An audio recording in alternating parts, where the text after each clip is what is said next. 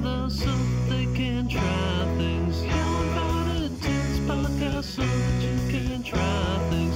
Now we will stop singing so that we can all now try this. Hello and welcome to Now Try This, the podcast where two best friends get together every week to try new things. I'm hiding behind a microphone, and my name is Marcus. Put your mic down. Put your mic down. Nick, who are you? What's your name? My name is Nick. We're here to do a podcast. What podcast is it? Now Try This. What is that? We try things. We're best friends. We try. So what does that mean? Every week, we challenge each other to try something new. But once a month, once every month, at the beginning of the month, it's a very special, special, special time because we relinquish all power and we give it to you guys. We give it to the listeners at patreon.com/nowtrythiscast. And when you go there and donate $5, you get to suggest something for us to try. And then everyone who donates just $1 gets to vote on that thing. And this month, Tommy Hall. You gave him a new username. Tommy Hall gave us Winning Time: The Rise of the Lakers Dynasty. Yeah. Basketball, give me the ball because I'm gonna dunk it. High five. You have to high five me. Which way do I? Just this way? Yeah. 1, 2, 3. Perfect. Did it work? It was the perfect high five. Great. Everything's reversed for me, and I see myself like 3 times. Marcus, what did we do last time? Last episode we did Made in Manhattan. Hell yeah. Which you gave to me, and I absolutely loved.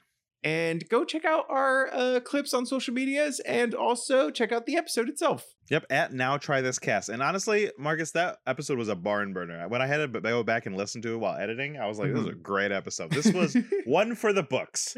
Anytime we do a rom-com of old, honestly, it's one for the books. Yep. I don't know why. It's just, it works out that way. And next week is going to be your challenge. Marcus, are you prepared to tell me what that challenge is, or do you need to wait till the end to decide? I know what my challenge is going to be. And so, in honor of Ben Kapp, who recently joined as a patron at patreon.com/nowtrythiscast. Listen, guys, you join the Patreon. We listen to your suggestions. You directly affect the podcast like Ben Kapp has. And so now we're starting to give our challenges in the beginning of the episodes.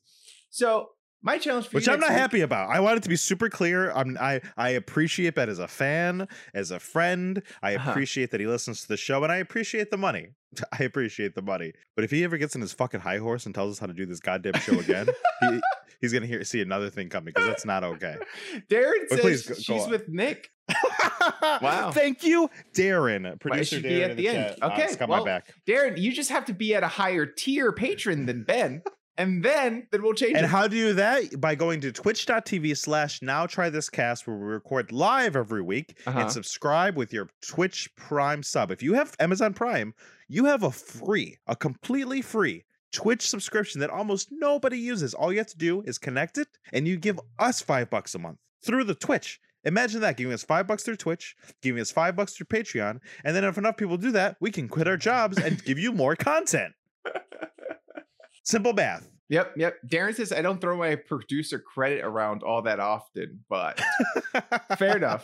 Fair enough. Well, I'll give it to you this time, and then we'll see how maybe we might go back to it. Nick, your challenge for next week is going to be Everything Everywhere All at Once, which last time we talked, you said you haven't seen. No, I have not. Does it mean I got to go to theaters? It's on streaming now, so you should be fine. No, it's not. I don't think it is. For $20, dude.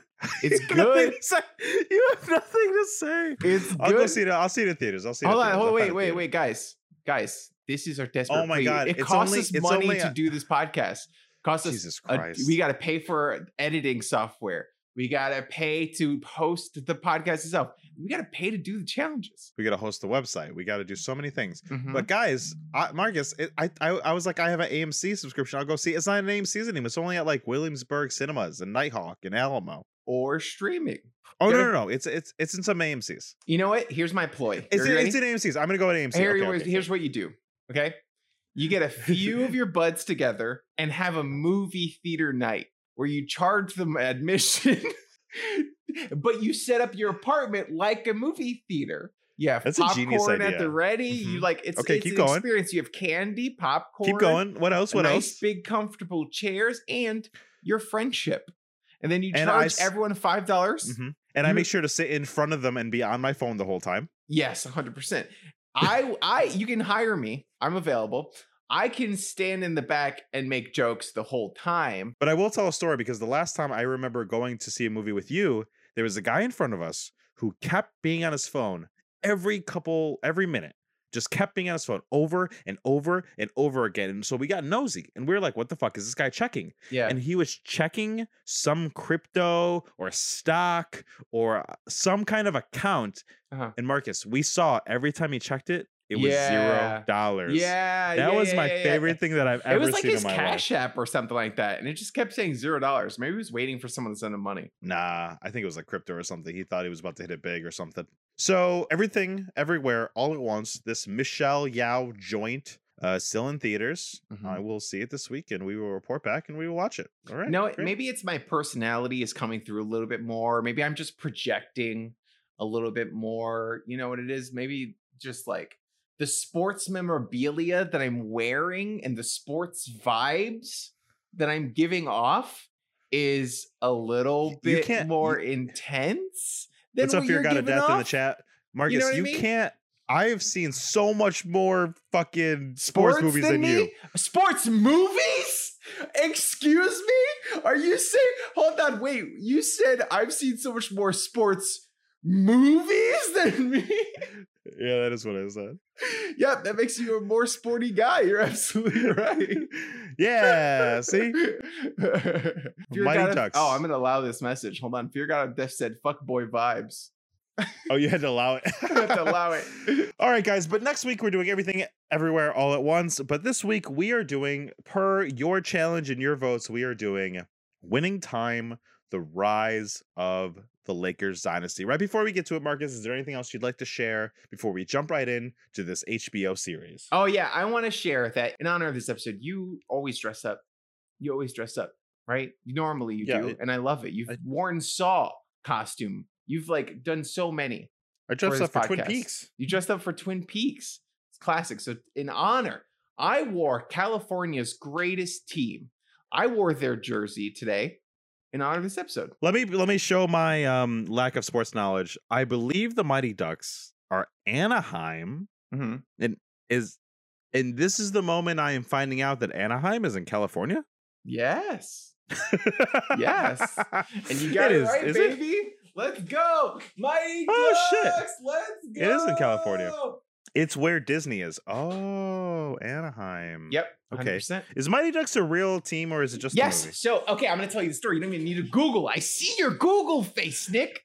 I fucking see your Google face. You literally see my head turn towards my Google screen. Every time you're Googling, it's like, yes, yes, yes.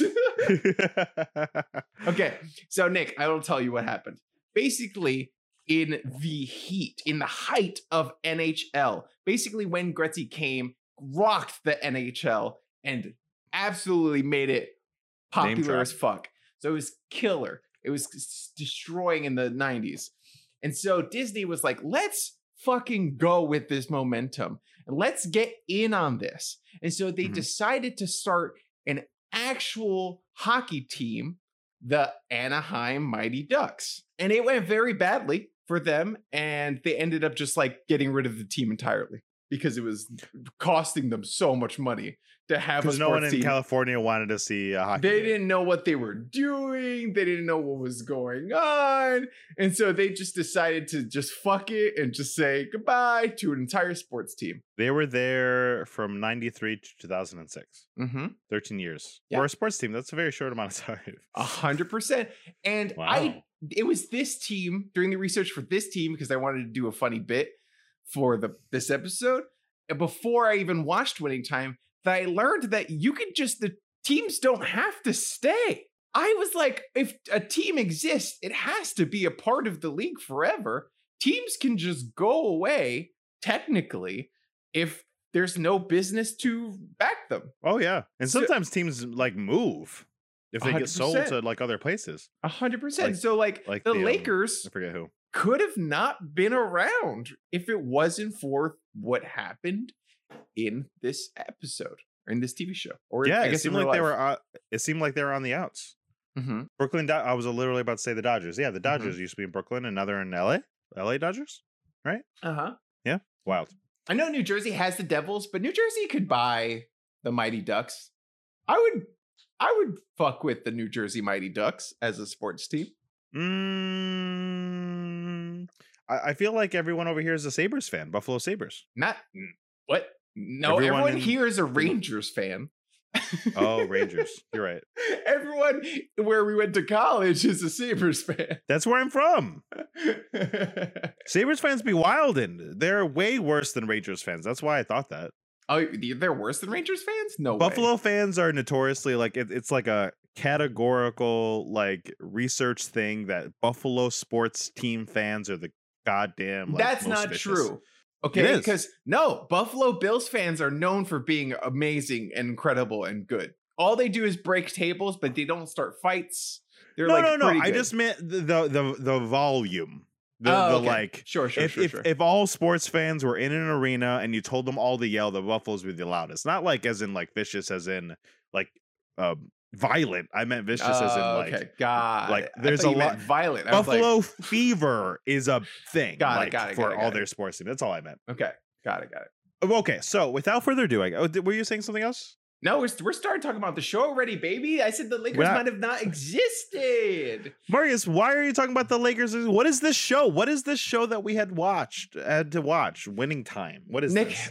Winning Time. Literally had no idea what this was until we got it for a chat. I know, it's crazy. Zero. We're going to definitely get into how out of place I felt, but Winning Time is a sports television drama series created by Max Borenstein and Jim Hecht for HBO. Based on the book Showtime, Magic, Kareem, Riley, and the Los Angeles Lakers Dynasty of the 1980s by Jeff Pearlman. The first season's 10 episodes long, and we watched 4 of it.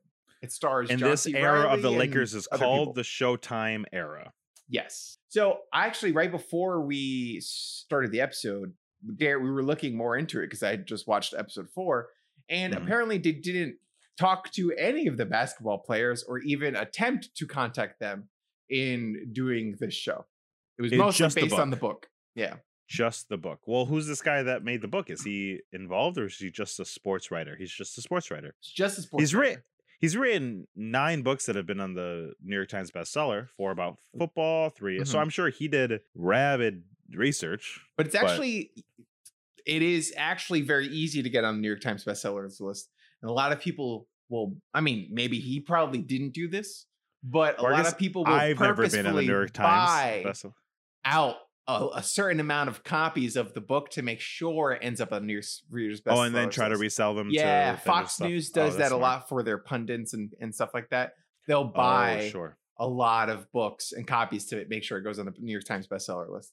Oh. But usually there's like I forgot what it is, but there's some kind of marking that those books get that shows that companies bought all of those books and it wasn't actual people buying the books. Oh, okay. Yeah. But he's written a lot of books, but I'm trying to see if there's like more about him that like gives him clout, but not really.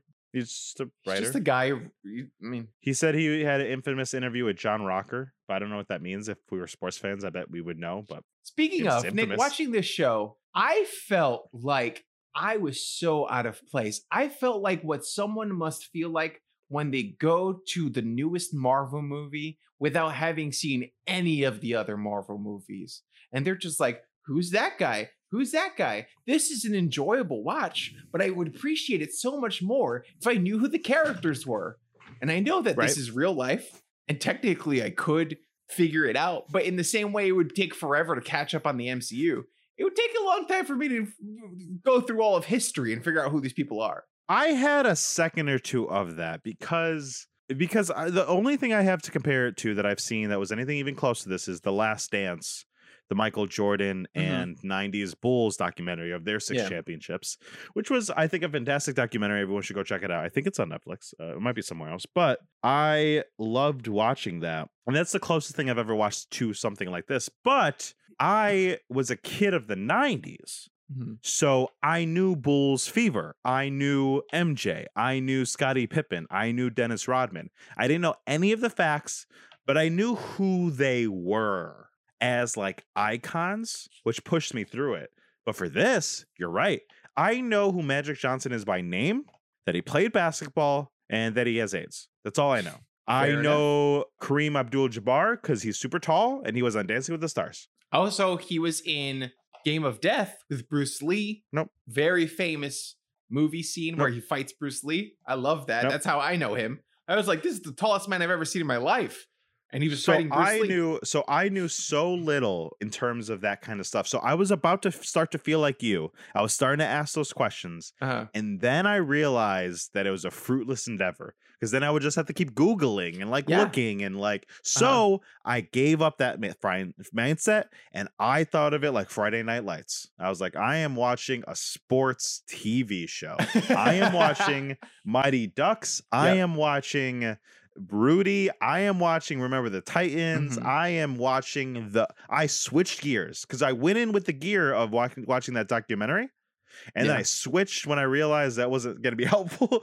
And I was like, pure entertainment. I did not, and then what you're saying keeps peeking through the show, right? Because it'll mention something that like sparks like the tiniest little itch of something we tangentially know. 100%. And then I'd be like, no, I gotta because I'm about to Google, because it happened at one point. Lexi told me about Cookie and how she was associated with Magic Johnson past this point. Yeah. And then we started Googling for a second. I was like, no, let's enjoy the show. I know. It's also funny when you watch shows that are based on historical events where you're like, I want to Google and figure it out. But also by Googling, you are spoiling the show for yourself. Straight up spoiling. Because I don't know any of this shit. So it is new. It is brand new information to me. Yeah.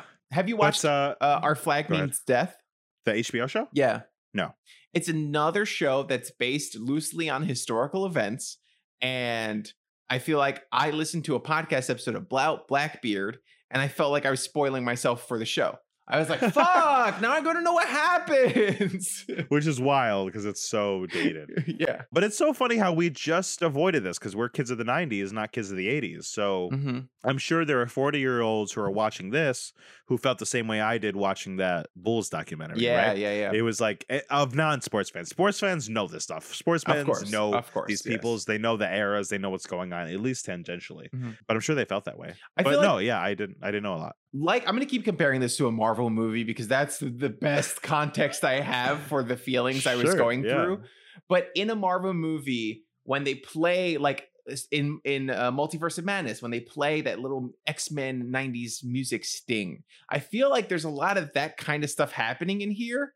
Like there's name drops and there's like little winks and nods to who people are going to be in the future because there's somebody later, and we have that hindsight that like I am missing. Like they're winking at the camera, and I am like, I don't know who that is. Literally winking.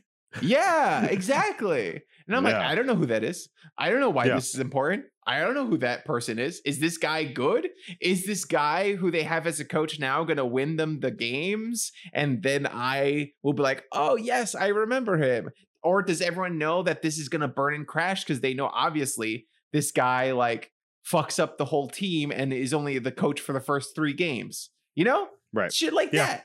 It's just like feels weird not knowing. And at the same time, there's a moment or two where like Adrian Brody will play a character. I was like, oh, well, so he must be important. I don't know. And it's like, because I see a named actor is playing the guy. I was like, oh, so he's going to be crucial and important. Exactly. Jason Siegel's in this show, and I'm watching it, and I'm like, I would have thought he was nobody. Who the hell is he? Is he going to be the coach? Is he going to be important later because he's a named actor? I don't know. Yeah. Oh, yeah. Darren in the chat says, who the fuck is Jack McKinney? Keeps dropping like a joke. Like we're supposed to know who he is. Yep. Exactly. I'm like, I don't know who this guy is.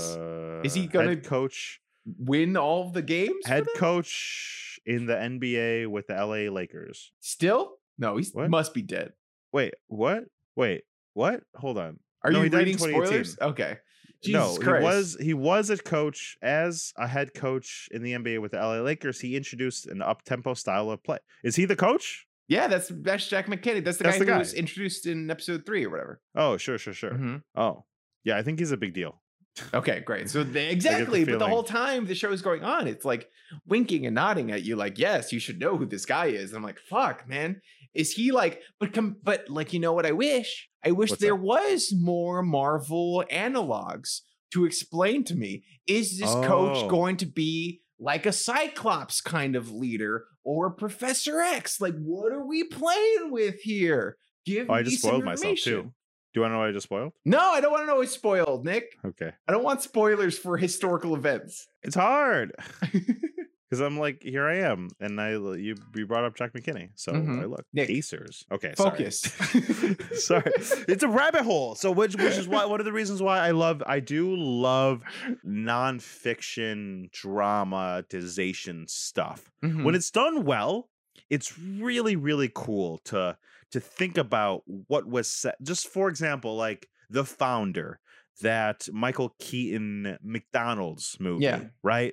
And sometimes they're not even great movies. Like, that's not a great movie, but I loved watching it because I love seeing the dramatization of these moments. One of the reasons why is I think I have a bad habit of romanticizing events of the past, even just in my own life and my own conversations. And especially when I come back and tell the story, you know that I'll tell it like it's a goddamn movie. 100%. That's how I see the world. So when you're telling me historical facts, that's boring. But when you show me historical facts and they're tall talking like an Aaron Sorkin movie, like West Wing, I'm like, yeah. That's what this show is doing. This show is straight up doing. I'd rather watch this than a documentary, depending on what the topic is. If it is something that I don't really care about, then it totally give me the entertainment, make up the conversations, make it fun. Yeah. And I really like how Lexi's trying to fucking call me out in the chat saying I hate The Crown. I don't hate The Crown at all. I like The Crown. Nick, I also will call you out because you're absolutely right about the way you describe shit. I remember you describing you like having sex or something like that, and you were like making sound effects. You're like, and I grabbed her hair and I kissed her lips and it was moist. And I was just like, what the fuck is this? Marcus, that's how it's like having sex with me. That's like what it's like. No. Everyone involved. I promise. I promise. Everyone involved. Marcus, maybe someday you'll experience the joy, but for everyone involved, that is what is. That is what it is like. Okay. But so before this, neither of us really knew anything about the Lakers. We didn't even know too much about the show. Talk me through those first. It's my favorite question to ask. Talk me through those first moments of starting the show, because this show is like a take. It is not what I was expecting. It is not at all what I was expecting in style, in format, in execution. Like, what do you think about the show at the start?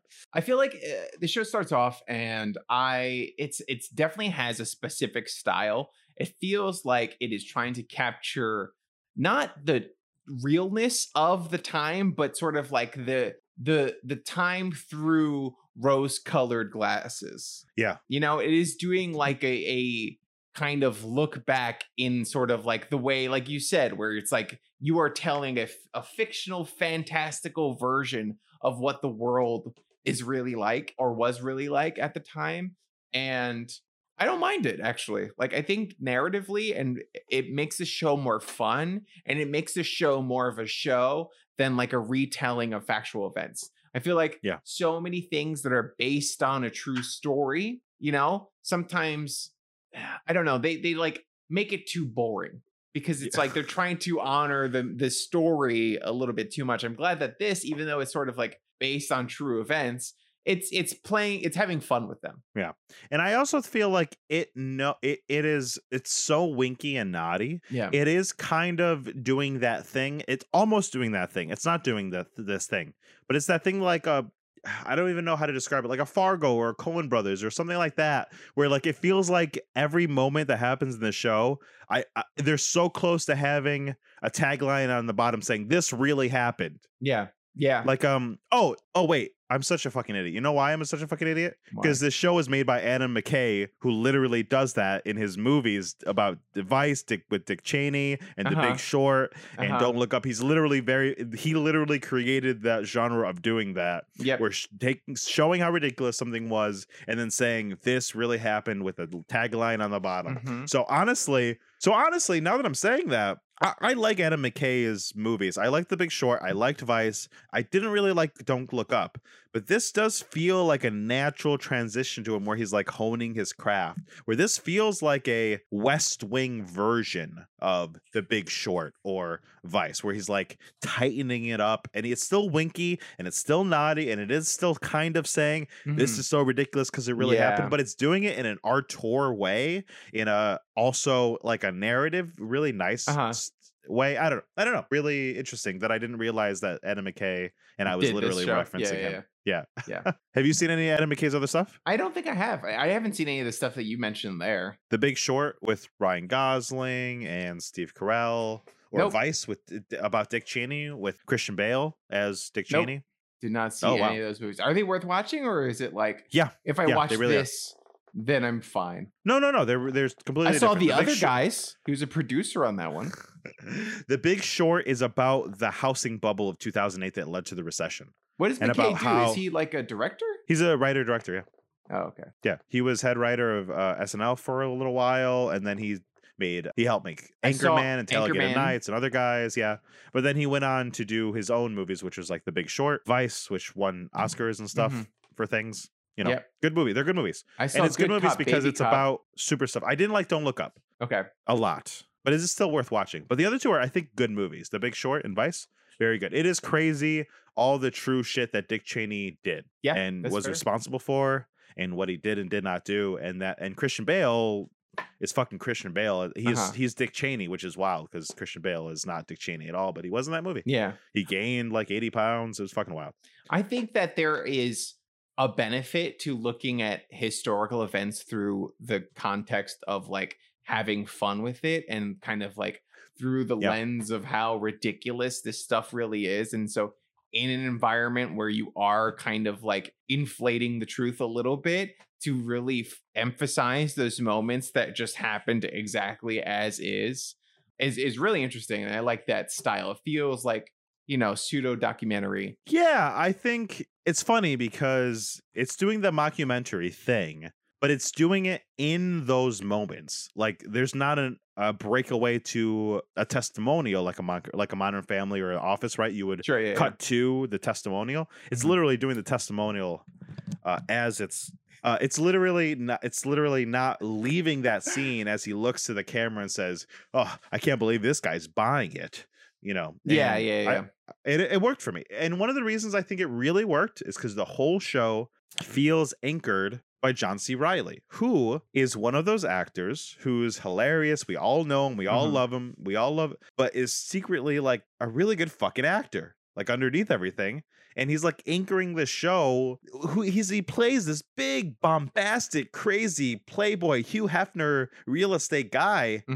But like, I feel the humanity there still. I still feel like a man trying to put his scraps together and not have it all fall apart and have all that bravado, because that's all he has, right? 100%. Yeah. I feel that I think he really like lends a lot to the show. I think that this cast is very likable and charismatic. I think Magic Johnson is incredible. Like I think that kid is great. The cast for me is really what's holding the show together. I think the writing is good. I think this, you know, it's style wise is good, but if it wasn't for the charisma that John C. Reilly has and that the actor playing Magic Jordan, Quincy Isaiah, that those two make the show for me. I really like them. I like watching what they're going to do, and they're entertaining enough that I am rooting for them, even though they're not great people.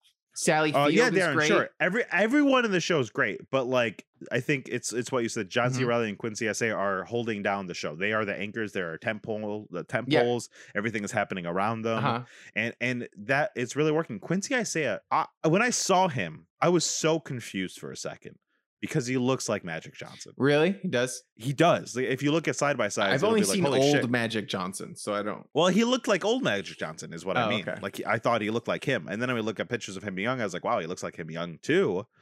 And I wasn't prepared for him like being a good actor. Like I was not prepared. I just assume usually you make a sacrifice for these movies. You either have someone that looks like the guy and he's not the perfect actor, or you have the perfect actor but he doesn't really look like him. So you just have this suspension of disbelief to like get through it. Mm-hmm. Yeah. This guy looks like him and he's blowing me away acting. I buy him as a 20-year-old kid out of college who now has $500,000 100%. And doesn't know what to do or who to look at or who he is. Yep. But he has to pretend like he knows who he is because he has to be worth $500,000. Yeah. But also he has no fucking idea. Yeah.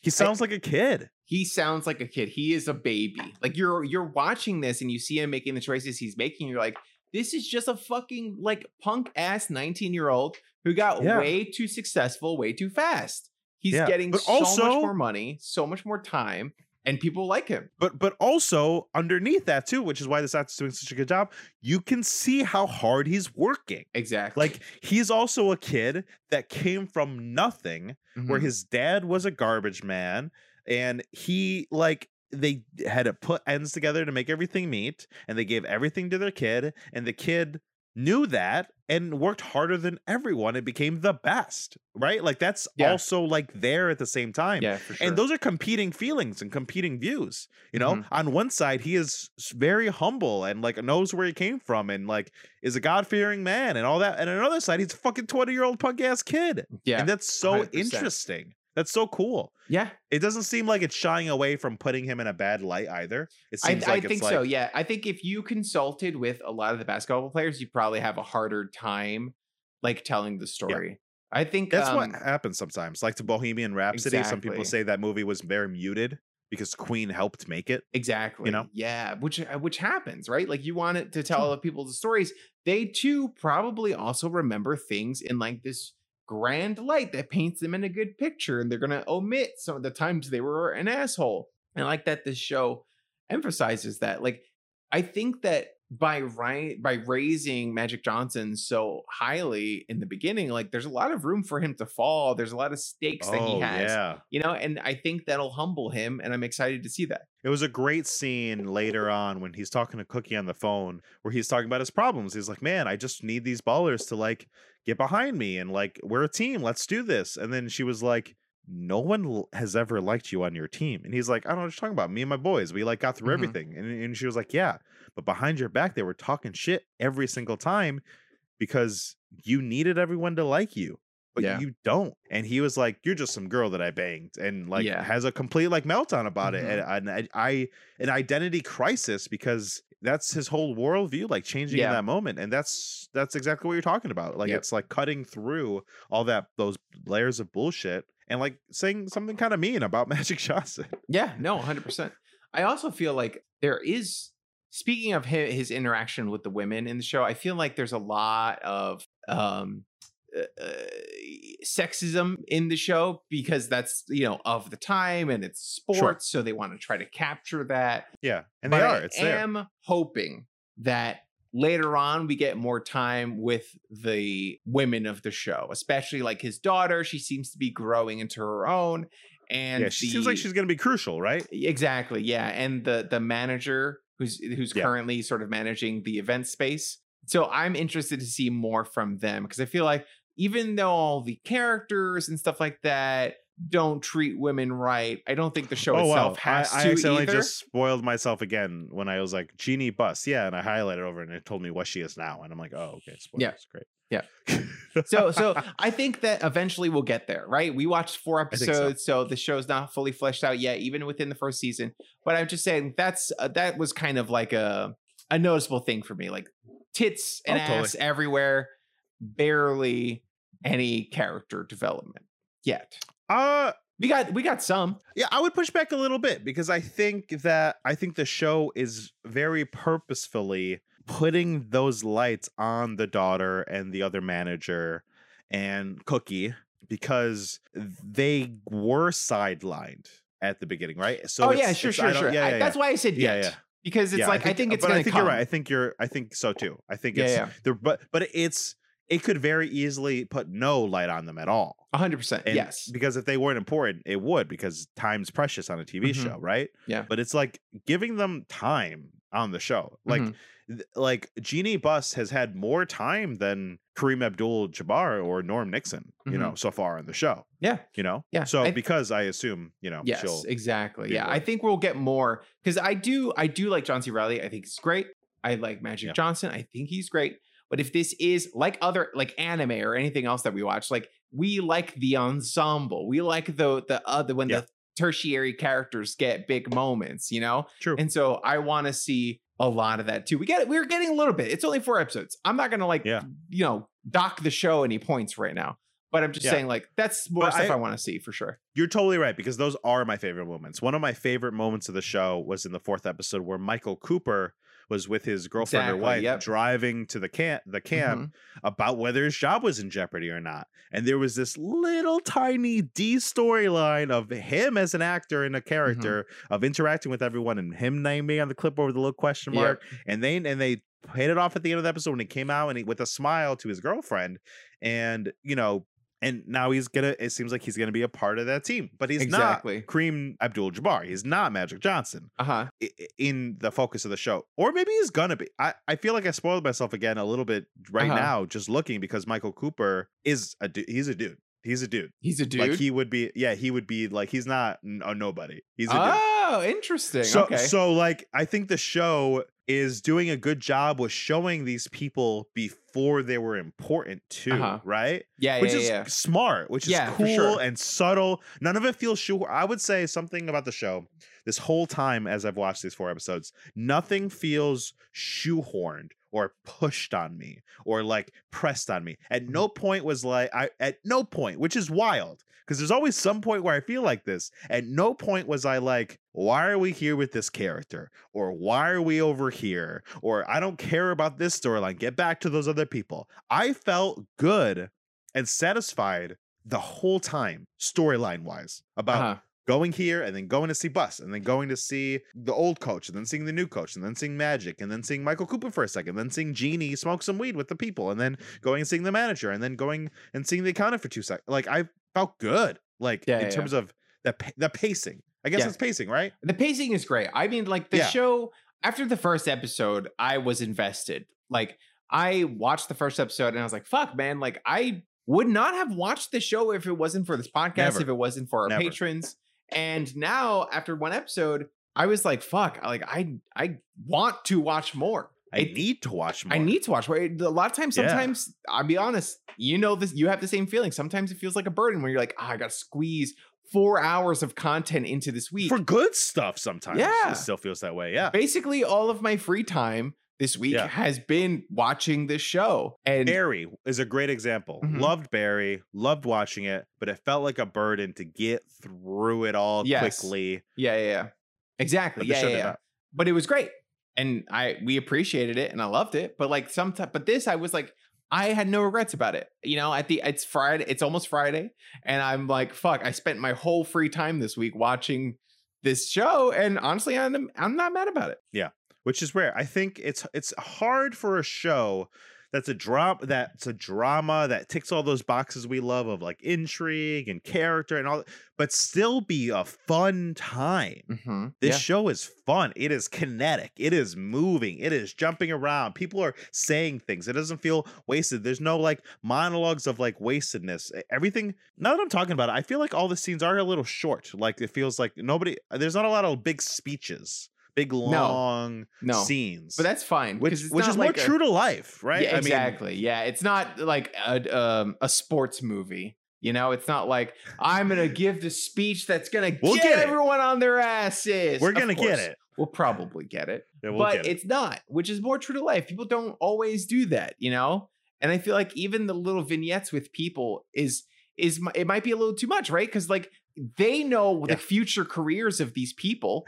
So they're giving the emphasis, they're giving the little wink and nods that we need. But reality wise, it probably wasn't like that, you know? But in hindsight, they know these people are going to be people. So they want to create that storyline early, which is fine. I don't mind it. Yeah. Let's be critical for 2 seconds because I have a question. I think it was the 2nd episode. It might've been the 3rd. At the beginning of the episode, we see Jerry West, the old coach, the old player who had never won a championship, right? Yeah. Who always got to the finals. at the beginning of the episode, he was being celebrated with confetti as if they won, but I thought he never won. He did win. Oh, well, no, he's MVP. So he won MVP that yes. night. Even though their team didn't win, he's MVP. Of that whole year. Yes. Right. Okay. So, like, it was for him. It's a moment to celebrate, but you're right. Sure. But it was just the wording was weird because at the funeral, the girl came over and she's like, oh, you lost. And he was like, no, I won. And I'm like, no, I'm confused because you lost. You could have just said your loss. You didn't have to sound like an idiot. I'm confused. Like, you didn't win, right? Did you win? And then also, like, everyone seemed excited. So harsh. Yeah. Well, no, everyone seemed excited. Like, I feel like, oh, we're happy you got MVP, win? But we're still sad. No, he did win. He won one. I thought they never won a championship. I guess I am confused because he did say a lot of times that they never won a championship. Oh, in a row. But he did win a championship? He did win the title? I have no idea. This is... but it wasn't against the Celtics. Let's look it up. Oh, his nickname includes Mr. Clutch for his ability to make a big play in a clutch situation, such as his famous buzzer-beating 60-foot shot that tied Game 3 of the 1970s against the Knicks. The logo is him, Olympics, Hall of Fame. He was voted 12-time and 14. The same year won the only title of his career. Holds the NBA for the highest points. Having played in 9 NBA finals, he's the only player in NBA history to be named finals MVP despite being on the losing team. Oh, Darren says something. 9 times in his 14th season, West's Lakers made the finals. They lost 8, the first 6 times Celtics. He got his only NBA title in the Lakers record setting 1971 to 72. But it doesn't say that he won. Did win. I'm confused. How does sports work? This is what happens when two nerds. Oh, I also just got spoiled. Sports. Okay, great. I was confused because he's still around in the TV show and he's not the coach anymore. And I was wondering why, and it just told me why. Oh, okay. Which makes sense. But yeah, I have no idea. Did Jerry West win a championship? Because even that won 1972. She was right. Fine, Darren, you're smarter than us. You're better than us. You're prettier than us. You know sports. I don't know what NBA title means. Does that he won? A championship, yeah. I don't know the terminology for sports, Nick. He did. Wait, so he's upset because he lost so many times to the Celtics, but he did win a ring. I thought they were saying he never won a ring. So he did win a ring. So he's just being a little bitch? So he's being a little bitch. Honestly, that makes it worse. Because in my head, I was confused too, I guess, because I thought the way they worded it, he never won, but he did win an MVP. So I was like, okay, he got MVP, but he never won. I get why he's being a little bitch. But he won and he was MVP. He's just a fucking bitch. He needs to shut the fuck up. And he's annoying now. Now I don't like his character.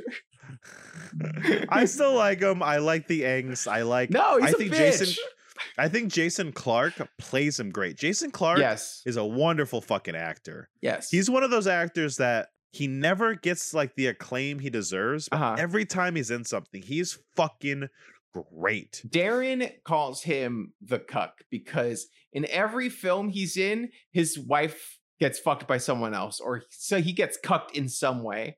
So even in this, he's kind of getting cucked because... Did you see Serenity? Which was Matthew McConaughey and Anne Hathaway? No, does he get cucked? Yeah. He does. He gets cucked by Matthew McConaughey.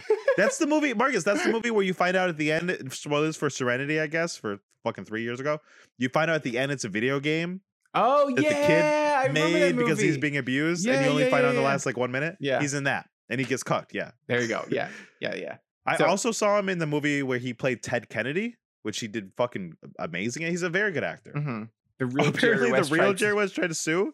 That's great. Oh, that's great. It's hard. Show or the book, Darren? The show or the book? It's hard to prove defamation, which is it really crazy. Is. Well, I don't know. I mean, I'm a Jerry West. I think it's annoying sometimes, but like I'm not on his side. I like all the characters.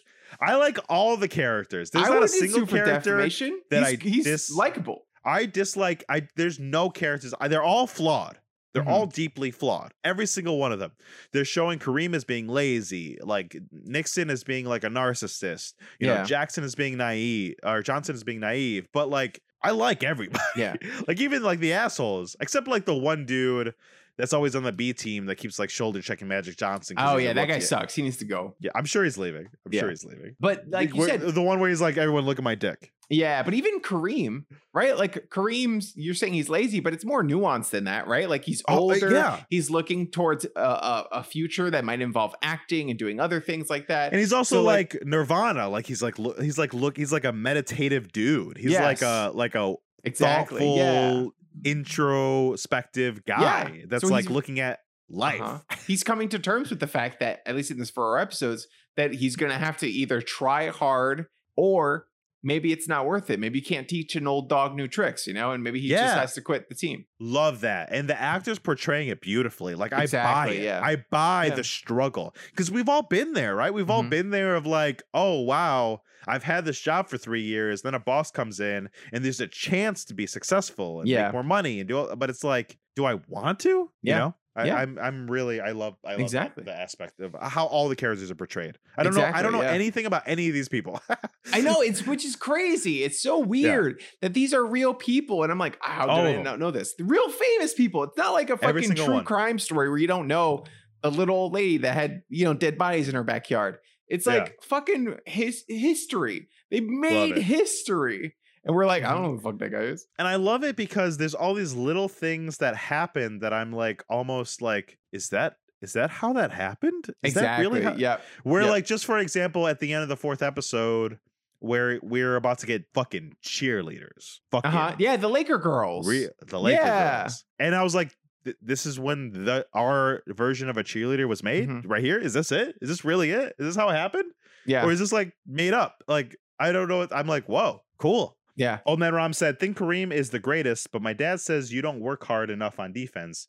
And he says the lots of times you don't even run down court and that you don't really try except during the playoffs. Oh, yeah. That's what the kid said. Right? Oh, yeah. And how true, right? Like how great, you know, because he also has a reputation for it, right? Exactly. Yeah. Nick, I would say, what? It's from Airplane, the movie. That's funny. Yeah. I love how there was a real scene from the movie. That was great. Nick, sounds like you know a lot about sports, huh? Marcus, change that to sports movies, and I got you beat. I know all about sports movies. Love sports movies. Love sports movies. Love all that shit. Okay, roll the clip. Oh, that was so lackluster. Now try this trivia. Now try this trivia. Now trivia. Now trivia. Now trivia this. Hey, and we're back. Are you really about to give me a sports? Nick, now try trivia? Sports guys. Nick, I don't know the answers either. We're doing this together, okay? You and me. Oh shit. Okay. That makes me feel better. Hold on. Let's get into it. Let's get into it a little bit, okay? Let's bring the energy up, okay? What? You're the mild one. Excuse me. I am being hyped as hell. Are you ready, Nick? Okay. I want you to gather all of that sports movie knowledge. Okay. Wait, Marcus, say this like a sports movie speech. I want you to get your goddamn head out your ass and get it in the game. Focus on the court, Nick, because you and I, if we don't get this, we have to retire from podcasting forever. That's what's on the line here, Nick. Your ass and my ass. Okay? So unless you want to get fucked by the world, we have to win. Are you with me? Why is it always our asses on the line? I'm with you. Let's do this, Captain. Nice. Okay, Nick, these are very easy baby sports questions that we should know. Oh, we pretend we don't know anything about sports. We know a couple of things. But we might get it all, or we might not. Nick, first question. That's true. How many MLB baseball stadiums are there? The same amount of teams there are, obviously. And everybody knows there are 32 baseball teams. Nick, that's not even one of the options. Okay. It's multiple choice. You dick. You knew. A you is 30. Knew. B is 19. I mean 17. C is 41. And D is 26. Nick. Listen, the fact that my honest guess was like ballpark correct. You don't know if it's correct. You don't know that 30's right. Marcus, I could have said 7 and I could have said 102. Like, I'm in the ballpark. Oh, yeah, you're in the ballpark. Well, my original thinking was, there's 50 states and each state has at least one sports team, right? So there probably has to be more than 50 State. Oh yeah, the fucking Utah umpires. Yeah, not every state has a thing. The Utah Jazz is a sports team. That's basketball. I'm just saying Utah can have a basketball team. Why can't they have a baseball team? I'm just thinking. Honolulu Hornets are we're not talking. I'm thinking is Hawaii even a state? Get the fuck out of here. It's 30. I was close. Okay. We go with 30. I said 32. It's either that or the 40, but let's go with 30. I think that's good. 17 is way too low. Okay. And between 26 and 30, I would lean towards 30. Yeah. I think 41 seems too high. Yeah. Answer is A, 30. Look at that. Ooh. We got it. Our asses are safe just a minute longer. See, I still had Brooklyn Dodgers in my head and another team that doesn't exist, which is why I thought 32. Okay. So. I mean, New York alone has 2. So we're making up for it. White Sox, the Red Sox, the Blue Sox. It's hard to keep up, you know? Chicago has 2 also. Some states double up and some states have none. So 30 sounds like a good average. I think it's time to get the Alaska Anals onto the books. The Alaska Anals? Yeah. The Alaska polar bears at least is more threatening. The Alaska It's got to alliterate. The Alaska Anals. Yeah, that sounds good. Next question. We got one right. How many players are allowed on a soccer field at once per team? Okay, think about Ted Lasso. 100%. That's where my brain's going to. Ted Lasso. I feel like it's either 2 on offense. How many players are allowed on the pitch? I think it's 3 on the offense and 4 on the defense, and then the goalie. So I feel like it's 8. Is that right? Okay, so I'm gonna read you the options. A is 9. I like thinking it through. A is 9. B is 10. C is 11. D is 12. God damn it! Oh wait. Am I? You know what? It's like you need 2, 3, and 4, right? And then the goalie 10. I think it's 10. It's 2 in the front, 3 in the middle, 4 in the back. When we played that game, remember when we played fantasy soccer with Andrew and his brother? Shout out, who's playing against us. How many players did you have to put in the little diagram? Or even better, foosball table. So there's the goalie, and then there's a 2, a 3, and a 4, right? No, I think it's a 3, a 4, and a 4, and then the goalie. Is there a 2? The one that's closest to the goalie, yeah. Isn't it? My guess is 10. I think it's a 2, 3, and 4, and then the goalie. What do you think? Let's see. 2, 3 and a 4, so that's gonna be 9, 10. There's 4 in the middle. Oh no, no 4 in the middle, 3 behind it, and 2 in the front. I think there's a 3 in the front, so it's 3, 4, 3. So you think it's 11? Yes, that's my guess. All right, I think it's 10. Are you ready? Yeah. Answer is C, 11. Great, good job that we went with your answer, and we have 2 points. Hey, technically we never say who we go with. In my head, we're going with you. I believe in you, bud. Thanks. Okay, next question. You're welcome. How many periods of play are in a hockey game? Shit, 2 or 3. It's 100% 2 or 3. This sounds right. 2 halves. It's different than football. It's not like football. Football has 4. And basketball is what? It's 2. So I think it's 3. Do they have a halftime show in basketball? In hockey? No. You think it's 3? I've been to one hockey game in my life. I won tickets as a car salesman. I went with Fear God of Death. Fear God of Death. Tell us in the chat how many were there for that one bet. I'm gonna channel my Mighty Ducks. Okay, and I'm gonna say I agree. It's 3. If you're between 2 and 3, I pick 3. Okay, it's 100% 2 or 3. So I like 2. We'll go with you. I kind of want to go with 2, but I played a lot of the hockey game, and I remember it being long. Figure out if that's 2. We say 2. Let's do 2. Okay, 2. Let's go. Next answer. We're going with 2. B, thirds. That's why we went with my answer, and what we agreed on. You and I agreed on my answer. And so if you're gonna answers from the chat don't count. And that's you guys are trying to get in on this. We are 3 for 3 so far. We make a great team, Marcus. Fear God of Death. What happened, man? You let us down. And I love how he only just said 2. And in my head, that meant confidence. But in his head, he was just trying to get it out quick. Okay. He's like taking a shit while he's watching the stream. So he's like, oh, 2. How many games in a regular season of the NBA? 35, 17, fucking shit ton. 50, and 82. Oh, wait. Hold on. 50 games, 1 for each state. I fucking hate you. There's not a lot in football. There's a shitload in baseball. Yeah. So there's a lot in basketball too, right? I thought so, but those I thought the options were going to be like 80, 100, 120, and 150. Like, I thought that was what we were about to get. I mean, so the fact that that's not what we got. 17 and 82 is a lot, honestly. Yeah, I feel like it's a shit ton. It's not 17. But here's the thing. We don't know a lot about basketball. Uh-huh. Some games, some sports do the thing where they're playing a lot of games all year, but they don't fucking matter until the fucking playoff season. Yeah. They're playing a lot of goof 'em ups. Fuck, yeah, man. For the money. Yeah. What were the options again? A is 35. Let me see. I can copy the question into the chat. Oh, sure. So, like, basketball, there's a lot of fucking games. 100%. Because just the playoffs is 7 games, isn't it?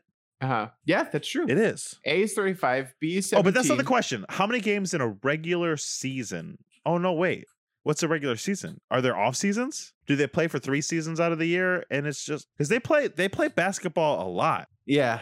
No, they do. But they play a lot of basketball. But the wording, I don't know enough about basketball. Regular season, what does that mean? Hold on. Is that just for the playoffs? Basketball, gimme the ball because I'm gonna... 82. 82 is the answer. Let's go with 82. You ready? We gotta go with our gut of there's a shit ton of basketball games, right? Okay, let's go with the next one. We got to. The answer is D, 82. We did it! Shit ton of games. Thank you, Fear God of Death. Oh, actually, no. Fear God of Death took his answer back. So, fuck you, Fear God of Death, again for getting it wrong. Next question. Okay. How many conferences are there in Division 1A college football? Nobody cares. Next question. A, 4. This is the last question. B, C, C, B6, C9, D11. Marcus, sorry, I have never cared. Is it A, B? Is it B, D, C, D, or D, F? I just imagine the people who make those questions just like as they do that shit.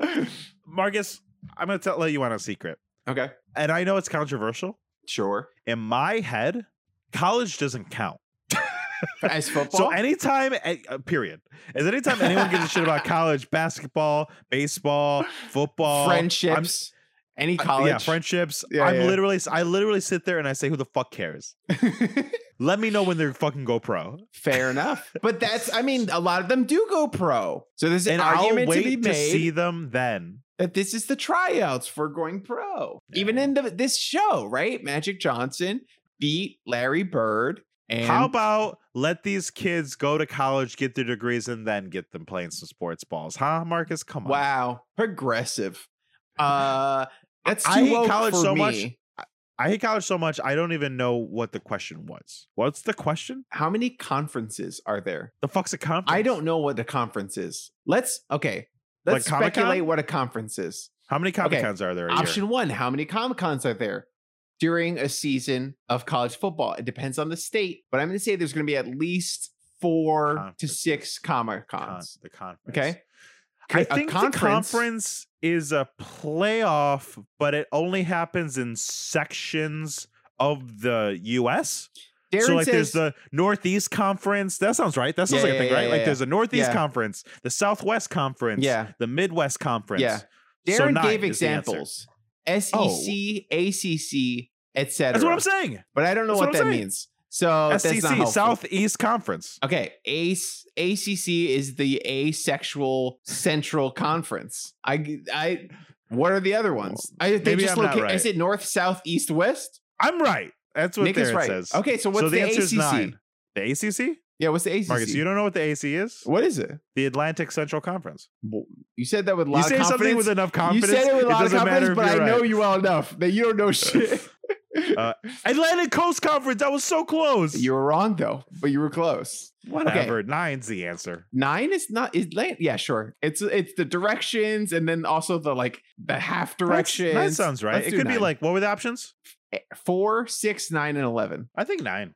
Okay, let's go with 9. The answer is D11. Damn it. Wow. Nick, yeah, but nobody cares about the Atlantic Coast Conference, so... Yeah, actually, the 2 she gave us were kind of like the bad ones, so we subtracted those. Yeah. Our answer was right. 9 because we were saying there was 9 left, so Darren messed up the question, actually, is what happened. So we got a clean sweep. Wait, you know what's so funny? I just Googled it. How many college conferences? And you know what it says? What? 10. That's pretty funny. That's what it says. So you know what? We'll take the point. We got all the point. We got a perfect score. Thank you, Darren, our producer, for making the game. Oh, this question says 14. Are you looking in college football? First, I put how many college conferences, and it said 10. And then I put how many college conferences football, and it says 14. Well, I don't know the answer. I said Division 1A. Wow. Darren, you trying to pull a switcheroo on us in the fucking middle of the game? Wow. Tacky. That's tacky, Darren. We won. Full sweep. Old man Rom sent me a whole thing about Nick Woodman. Who is Nick Woodman? You would have told me Nick Woodman to go pro in college? You told Nick Woodman to go? No, I don't think anyone should go pro in college, honestly. He's because he invented GoPro? Is that a joke? Is that a joke? I feel like we just got Rick ass-lead. We did. We just got fucking Rickrolled. Back to the show. That was a good joke. Winning time. That was good. I feel got. We got. You know, okay, Will Ferrell was almost a part of the, wanted to be a part of the show. 100%. That makes sense. He loves basketball. They went with John C. Reilly instead, and they didn't tell him when they cast him. Oh my God, really? John C. Reilly told him over the phone later, and now it says Ferrell was so infuriated, he's ended his friendship with McKay. Holy shit. Yeah. That's wild. Yeah. And originally, Michael Shannon was cast to portray Jerry Buss, but he left due to creative differences. It said he did not like the fourth wall breaking format of the show and found it difficult to work with. Oh wow, that's so weird. You just look into the camera and you say something. It's weird. It's weird. It's definitely weird. I can see Michael Shannon not being that kind of cheeky actor. Yeah, John C. Reilly is so fucking cheeky. Yeah, but like Will Ferrell almost looking at the camera anyway. Yeah, Will Ferrell, I get. I don't know if he could have done it. He could have. It would have been different, but he could have done it, I think. Yeah, yeah. But I think John C. Reilly is a perfect choice. Yeah. He kind of looks like the guy. He's slime. Like, I feel like Will Ferrell is like, I think John C. Reilly is, he's capable of being slimy and so likable. And I'm sure that's what they needed to get with Buss. I'm sure that's probably why he's like, he was this scummy guy who was fucking, you know, doing all these girls and doing all this shit. But, you know, he still liked them. You know, that was his thing. Yeah. So it makes sense it was John C. Reilly. Bo Burnham was cast as Larry Bird at some point. I feel like I remember seeing that somewhere. We talked about it during 8th grade or or something. So we talked about it. Yeah. He left for creative differences too. It's so interesting. Well, yeah, I'm glad I'm watching this show. I like it. I think the pacing is great. Like you said earlier, I think the characters are really interesting. I think that they do a lot to really grab you and hold you in the show. No, I totally agree. I love the whole cast. I love what everyone's doing. This is the first time in a long time where I was watching, I finished the 4th episode and I was pissed that I couldn't watch anymore. And Lexi said, "We can't watch anymore, really?" And I was like, "No, I don't want to watch more." Then I'll get confused in my head about what I can talk about. Yeah. No, I agree entirely. I feel like I'm the same way. When I'm like when we're watching something for the podcast, it's hard for me to get ahead because I'm like, "Oh, I want to spoil it," or I'll end up talking more about it than I want than I should. Yeah, because then it always feels like you're doing this game of like, well, you'll see that this ends up happening, and then it's like this weird game you gotta play. But it's nice to just be on the same page sometimes. It's fun to do that, but sometimes for this, I just wanted to be on the same page because I was just enjoying it so much. What do you think about the journey? This is fun. This is a dumb question. What do you think about the journey of all these characters? Where do you think they're gonna go? Oh my God! Everyone already knows, and it's real life. 100%, you're right. Somebody is watching this and 100% knows because it's not a spoil. It's all happened. Yeah. But what do you think's gonna happen? Oh my God! I feel like they're gonna make it up to the thing, but I don't know if they're gonna win because I feel like this is covering the span of the '80s, right? Like I don't know what year it is when the show starts. It's the early '80s. Yeah, right? I feel like they're probably going to do, if the show is successful, I'm sure they'll do like a year a season. Yeah, I feel like they can really they're going to have to basically, I don't think they're going to win the first time.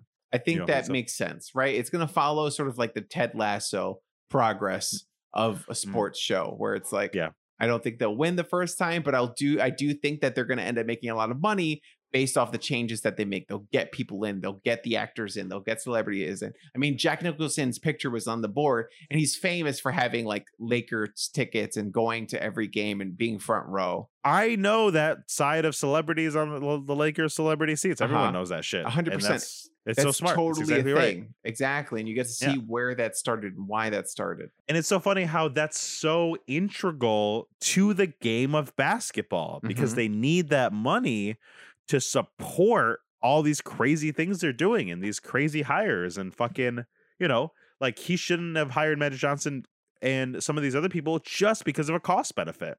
Like Jerry West, when he was making the roster, he was like, I need like these 3, 4, 5 guys, but we're not going to get them because we ain't got enough money. And Best is like, no, just get them. I'll figure it out. Which is just so integral to baseball or basketball. I like seeing the business side of this, because this show could have easily been a focus on the sports, a focus on the players, but it is really a focus on the team itself. It's a focus on the environment the team's created and the changes to basketball that happened in the 80s. Yeah. And it seems, and it's like, it's so funny how this is talking about basketball before us, because when we grew up, basketball was the thing. Not just because of Michael Jordan, inspired by Michael Jordan, spearheaded by him, but in my head, basketball was always a thing. But it wasn't. It was 100%. Going down in viewership. It was not going big. And this Showtime era of what the Lakers did, not only obviously is going to dominate the fucking playoffs and shit and win a bunch of rings and should make fucking household names out of all these people, but also change the game forever. So there's like, there's just so many things that all happen at the same time here. And it's so exciting to watch it. Yeah, no, it's really crazy that when they're all like making references to the fact that like, oh no, looks like we barely are getting anyone in their seats. We're barely doing this. Like we don't have any money and like no one's coming to see games anymore. It's like, you mean basketball? Like the thing that's like super popular and everyone goes to games all the time, and that internationally, like other countries watch our shit, and that like kids everywhere growing up wanted to become basketball players because they were like, this is the thing to do, this is how you make it. That's more so than a lot of other sports. And it's funny because I feel like basketball is one of those sports where all you need is the net and the ball, whereas hockey or football, you need pads, you need equipment, you need all this other stuff. You know, baseball, I mean, you need a bat, you need equipment, you need helmet. 100%. I feel like you need the ball. Exactly. I think, I mean, also like growing up, you know, like in a poor area, the sports that require the least amount of things to buy are the sports that are generally popular. Basketball is very popular. Soccer is popular, you know? Yeah. Like a stick ball is popular because you don't need gloves. You just need a stick and a ball and you're good to go. Sure. Well, there's no professional stickball yet. And it's funny because there's semi-professional stickball. Or if you get paid, right? There's professional stickball. People get paid to play stickball. If ESPN has fucking curling, then there is someone playing stickball for money. Curling is an Olympic sport, Marcus. Olympic caliber athletes curl. Okay? But yeah, watching this all unfold. And it's so funny because I also know Magic Johnson and Larry Bird's name because they're part of the U.S. Olympics All-Star team with Michael Jordan and Scottie Pippen of that era. Yeah. So it's like, and it's there. And I remember in that documentary, The Last Dance with Michael Jordan and all the Bulls. And I had interviews. The reason that documentary was so good is because it sat down with all of them. Mm-hmm. Like you actually got Jordan and Rodman and Pippen talking about that era. And talking about it and the whole thing, and like it was just so interesting. And but one of the people who talked was Magic Johnson, and about how he was on his way out as Jordan was coming up, and him, like even him who's, you know, Magic Johnson, like I mean MJ, he's like MJ's MJ. You know, it was just like it was such a wild era. But yeah, cool shit. Definitely. Yeah. I mean, my one sort of thing to be wary of is I think people watching this show should just be careful not to take these events as the facts, because this is not a documentary. Treat it like a historical fiction. You know, I'm definitely not doing that. This is the facts to me now. I'm bad at that. I'm like, this will be a lot of people are. You're not the only one. I feel like a lot of people will watch this and be like, oh yeah, no, the Lakers did this and that, this and that. And like, no, they didn't. That was fictional, even though it's inspired by real events. It's not. Whatever. No harm, no foul. Fair enough. I'm wondering what's gonna happen as we get farther along, just simply because And it's something I haven't Googled yet because I assume the show's going to handle it. I was like, I don't know how Magic Johnson gets AIDS. I assume it's all the sex he's having. But I don't know if it's drugs. I don't know if it's sex. I don't know how it happens. I don't know when it happens. Yeah. But I know he announced it in the 90s, and it was a big deal. Yeah. He was like the most famous person that had it at the time to come out and say it. And I feel like he recovered and he's not recovered. I mean, you don't recover. He still has AIDS, but he's like the example a lot of people point to where it's like, you can continue to live your life. Yeah, he had HIV. Oh, is that what it is? Oh, okay. Yeah, he doesn't have because he can afford all the best treatment. Exactly. Yeah, 100%. Right. That's what I remember. I vaguely remember that whole thing. That's right. I remember him getting HIV and then him being able to get rid of it, and that being a huge sort of problem because it's wow, look at the look what you're able to do in a time when no one else has access to healing this thing or fixing it in any way. He's able to get rid of it because he has all this money. I'm not looking at Lexi. Stop trying to spoil the goddamn show. Trying to give us facts about what's going to happen. I want to see how the show. Yeah. The show is the truth now. What the show says happens is the real facts. Which one's Cookie? Wait. His ex-girlfriend. It is a spoiler. Yeah. It is a spoiler. It's spoiler. They don't have a child right now, so they don't have a child. He doesn't have HBO yet. Yeah. If you're gonna just stop it. Oh God, he says he takes all the drugs. Oh my God, stop it. Get out of. You know what? We're turning the chat off. All you guys, no spoilers, guys. Not worthy. Jesus. Get out of here. God. Spoilers for events that happened fucking in 40 real life. Years ago. Yep. 40 years ago in real life. But that's the thing. I'm super excited to see how these things are gonna play out. And for me, I think one reason that I love sports television and movies so much is because it takes people and puts them in a pressure cooker, right? Mm-hmm. So the relationships between Nixon and Kareem and Magic and Buss and Jerry West and all these people, the sports aspects puts it under this pressure cooker that's almost like war. Uh-huh. But without when I'm watching a war movie, I got to worry about the war. Which sometimes isn't fun. It's real. It's real shit. It's still very entertaining and good movies. Saving Private Ryan's a great movie, but it's not fun. But when it's a sports movie, it feels like everyone's at war. They're all talking about it like it's a war. Mm-hmm. They have that brotherhood in arms thing, but then you get the fun aspect of watching them play a game, which is why 100%. Yeah, no, I agree. Haikyuu is one of my favorite animes. Yeah. I get that. I love it. Yeah, it feels like you have the intensity and the stakes, but all of the death and all of the bad stuff about war is not there. I totally understand what you're saying. I was talking a similar thing. I'm watching a new anime called Tamagotchi Life. I got a Tamagotchi for my birthday. Yeah. Oh my God. Okay, Tamagotchi Life. And it's basically Squid Games, Battle Royale, one of those. Whatever battle royale and manga anime, but there's no murder. It's about accumulating debt. So it's interesting because you're these guys aren't gonna die, so it's there's none of that part of it, but it still feels like there's weight to it, but there's less I don't want this character to die. You're just oh no, it sucks, this character's gonna be poor now. I know, but if they get into enough crippling debt, is there that's true, right? So there's still stakes. Yeah. I get what you're saying though. That's a really good point. Yeah. It's why I love it. I think something that I keep meaning to give you as a challenge that I just haven't had the chance to yet. I haven't found the right time is Friday Night Lights. Friday Night Lights is a great example of a TV show that was on for 5 years. It was a CW-esque show with, fucking romance and all that stupid shit sometimes, but high school football in a random Texas town. Yeah. Who gives a shit? Yeah, you give a shit when you watch the fucking show. Really? You fucking care. Oh, okay. Yeah. It's life and death, with these kids of trying to figure it out. There was a movie and then they made a TV show. But it's the same thing with Remember the Titans. It's the same thing with the Mighty Ducks. It's the same thing with, any of this stuff. If that weight is there, and I love it so much. I love sports movies. I really do, which is funny because I don't give a shit about sports at all. I know. That's the fun part, but it is on brand for you at least. And honestly, a lot of people. I think that there are a lot of people who will rather watch a sports movie than an actual sporting event. I would. Here's the thing. Here's the God's honest truth. I don't dislike sports. If anybody brings me to a sports thing, I'm not going to sit there and be cynical about it. I may make a joke or two, but I'm I'll ask questions and I'll be invested in whatever's happening. I just never have had an outlet or a friend that has put me on the path to give a shit about sports enough. Yeah. The closest I ever came was in college. I had a roommate named Chris who was obsessed with football.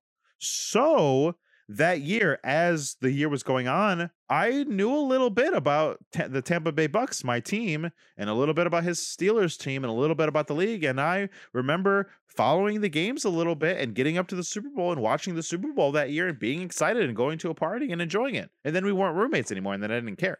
But like, yeah, if I just need the in, I don't have the comic books and the D&D and all that stuff. I just have a childhood recollection of it. Yeah, is the only thing. I don't dislike sports. Sports are cool. Yeah, but if you went to a Mets game for nostalgia and stuff like that, like it's hard to do it like that without nostalgia stuff. Yeah, without nostalgia stuff, it's hard to, and it's true of anything right now, right? It's hard for us to find new hobbies.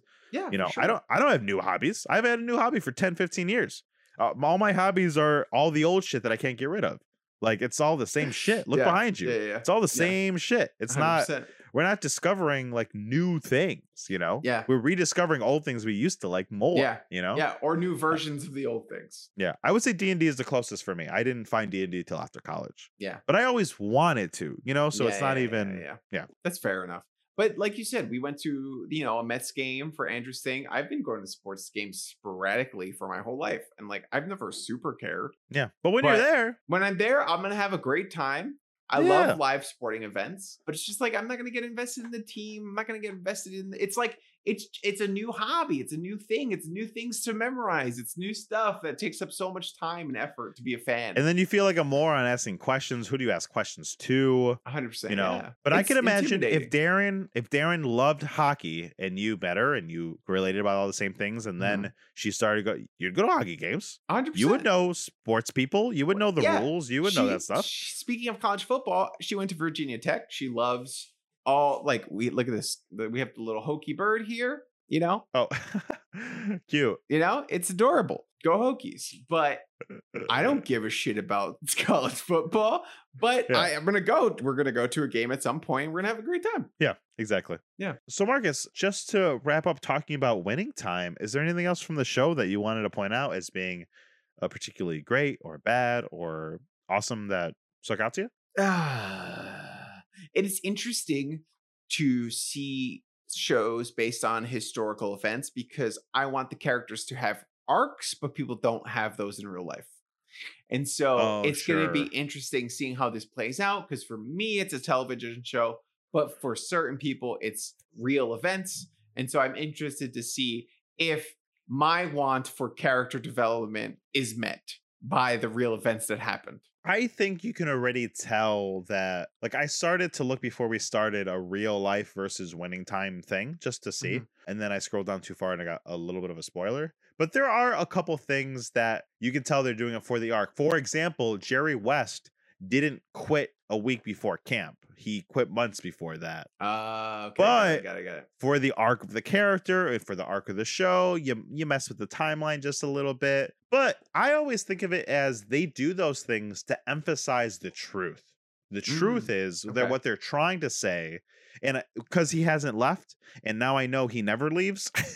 Oh, okay. That's they are trying to emphasize that in a television format to show us the truth of the situation, which is Jerry West has a connection to the team that he cannot let go. But if they said over the course of a month, he stopped in once or twice, we wouldn't have gotten that feeling that existed. Yeah. So I'm okay with that. You're like ratcheting up. You're putting a magnifying glass on these events so you can understand them better. So you can understand the characters better. And I'm sure the same thing's happening for all these characters. Yeah, 100%. I think as long as you're showing intention of what it should have been, then I think we're going to be fine. I think we already see it, like with Nixon already, like just in the simple fact of when they were playing the practice game of their new thing and he put him and Magic both as point guards. And at the beginning, they're like, he's like, fuck this young buck, fuck this, fuck that. Yeah. And then they start passing each other and they're like, holy shit, we're playing fucking basketball. Exactly. Hell yeah. Finally. And it's like connection starts. Kareem. Oh, I don't want to do this. Let me try this orange juice. Oh, there's something happening here. Oh, he's like thinking about what decision he's going to like. The show is super smart. You're right. There aren't arcs in real life, but I think the show is, and Adam McKay, I know him from his stuff, is very painstaking about doing this. He is telling a story. He has a take. Yeah. He knows where they started. He knows where they end. and he knows how to get us there. Yeah. You know? Yeah, I agree. I think I'm going to treat the show as historical fiction, and just like Our Flag Means Death, inspired by real events, but not at all like them. And for me, this will be sacrosanct. This will be what happened. This will be the gospel. If anyone asks me about the 80s Lakers, I will make references to the show, and that is what happened. You know what? Maybe I'll look at one article that said what was different in Winning Time. Yeah. And that's it. Yeah, it takes a lot. It takes a lot to admit that about yourself, and I respect it. I respect it. I could be a fucking sheeple sometimes. I can go with the masses. I don't care. Nick, do you have anything more to say? No, I do not. Okay. Looks like that is a wrap on the episode of Winning Time. There are a couple questions that we have for each other. Mm-hmm. Do you want to go first? Because you don't remember them? Yeah, sure. Marcus, did you like the show? I did like the show. Nick, did you like the show? I fucking love this show. This show is fucking fantastic. The filming, the acting, the writing. It is so up my wheelhouse. It is so... Oh, and we didn't even mention that the fact that they film it like it's the 80s. Oh, yeah. There's like little moments where they use like an old camera, or at least a filter that looks like it, to film random scenes. Yeah, it works. It's really cool. Again, maybe it goes into what you're saying about people are going to confuse this for the real truth because of that. But for me, who's accepting it, I'm like, this is working. This is cool. I feel like these flashbacks, it's like an old camera. I love it. Marcus, would you recommend this show? I would recommend the show. I think regardless of whether you like basketball or not, or sports or anything like that, I think it's a well done show, and it's interesting, and the characters are super charismatic and likable, and it's worthwhile. What about you? Would you recommend the show? Oh yeah, I think anyone who knows this stuff is going to get a kick out of this, but I think we're prime examples of people who don't know shit about this stuff, and we're like, this is cool. I know Magic Johnson the name, that's it. Yeah, and that's all you gotta know. I mentioned anime and superheroes like 10 million times in this episode. Like I don't know jack shit about what's going on in this, and I liked it. Yeah, exactly. And Marcus, are you going to continue to watch Winning Time: The Rise of the Lakers? Oh, you bet your juicy ass I am. I'm going to watch that shit immediately. Marcus, I want to watch it right now. I want to go. I know. Get off this. I don't know if I don't go to work until 11:30 tomorrow. Stay up late. Lexi works in the morning. Let's see how she's feeling. I like it. I like it. I'm ready to watch more now. Oh, yep. Lexi just said in the chat. Yes. Perfect. I'm going to go watch more right now. Marcus, that is the show. Next week, we are doing your challenge, which is Everything, Everywhere, All at Once, still in theaters, but available to rent for $20 on streaming platforms. Hell yeah. I'm excited. Guys, let us know what you think of the show by tweeting at us or Instagramming us at Now Try This Cast. You can also leave us a 5-star review on iTunes or Spotify and write a little something. Let us know what we're doing right, what we're doing wrong. As long as it's 5 stars, we don't mind. Give us a chicken recipe. Totally cool. You can also become a part of our community, become a part of the conversation at patreon.com/nowtrythiscast, just like Tom did this month and gave us the show. We want to hear your weird shit. It's not about the best thing happening right now, though we really appreciate it when it's good.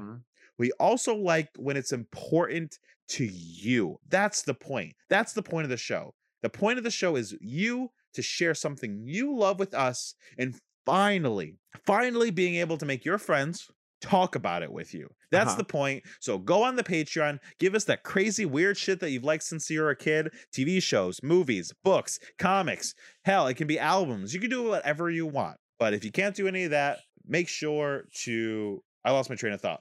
Also, subscribe on twitch.tv/nowtrythiscast. Yep. Resubscribe, Twitch Prime. We record every week live, twitch.tv/nowtrythiscast. Hell yeah, let's go. Also, hey, you don't want to get involved with Patreon, you don't have to. You don't want to subscribe to us on Twitch? Fine. You can like our stuff online.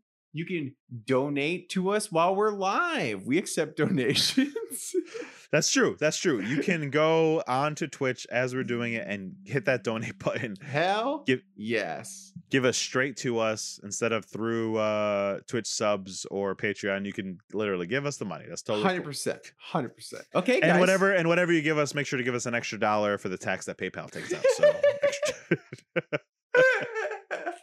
Okay, guys, that's the episode. Thank you so much for joining us. We really appreciate it. Hell yeah. Have a good night, and remember to go out there and try some things. Good night. Goodbye.